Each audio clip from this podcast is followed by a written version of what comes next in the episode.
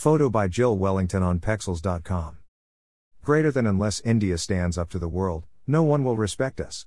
In this world, fear has no place. Only strength respects strength. Greater than greater than Abdul Kalam.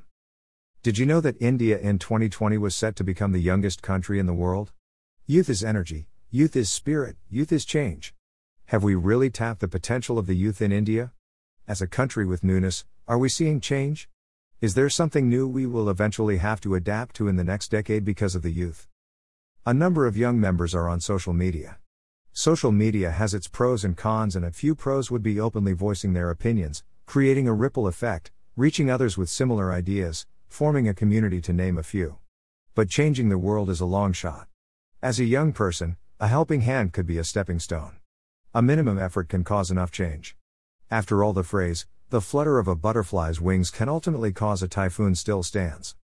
If you're thinking bigger, start a youth organization to form a small community and serve efficiently.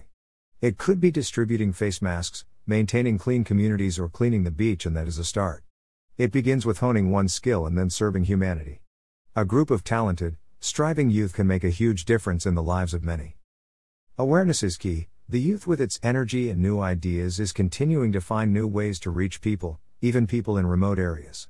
The country needs more volunteers as development occurs as a whole, not in parts or just in cities.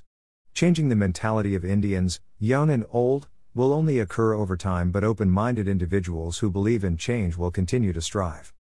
Not just the youth, but all Indians should support one another. If the younger ones were more aware and if the elders weren't as inflexible, there would be less cribbing and more progress. The approach may vary with experience, but skill and time also matters, and each one of them depends on the individual. It is only fair if the country trusts the youth and supports them for what they stand. It is a journey, and the result will be the next decade.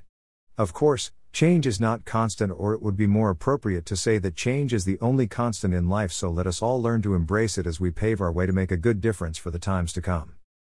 Let's work towards a better future for you and me. Join Vocalize community to share your views on various issues and write to us. Contact Vocalize at contactvocalize, contactvocalize at gmail.com.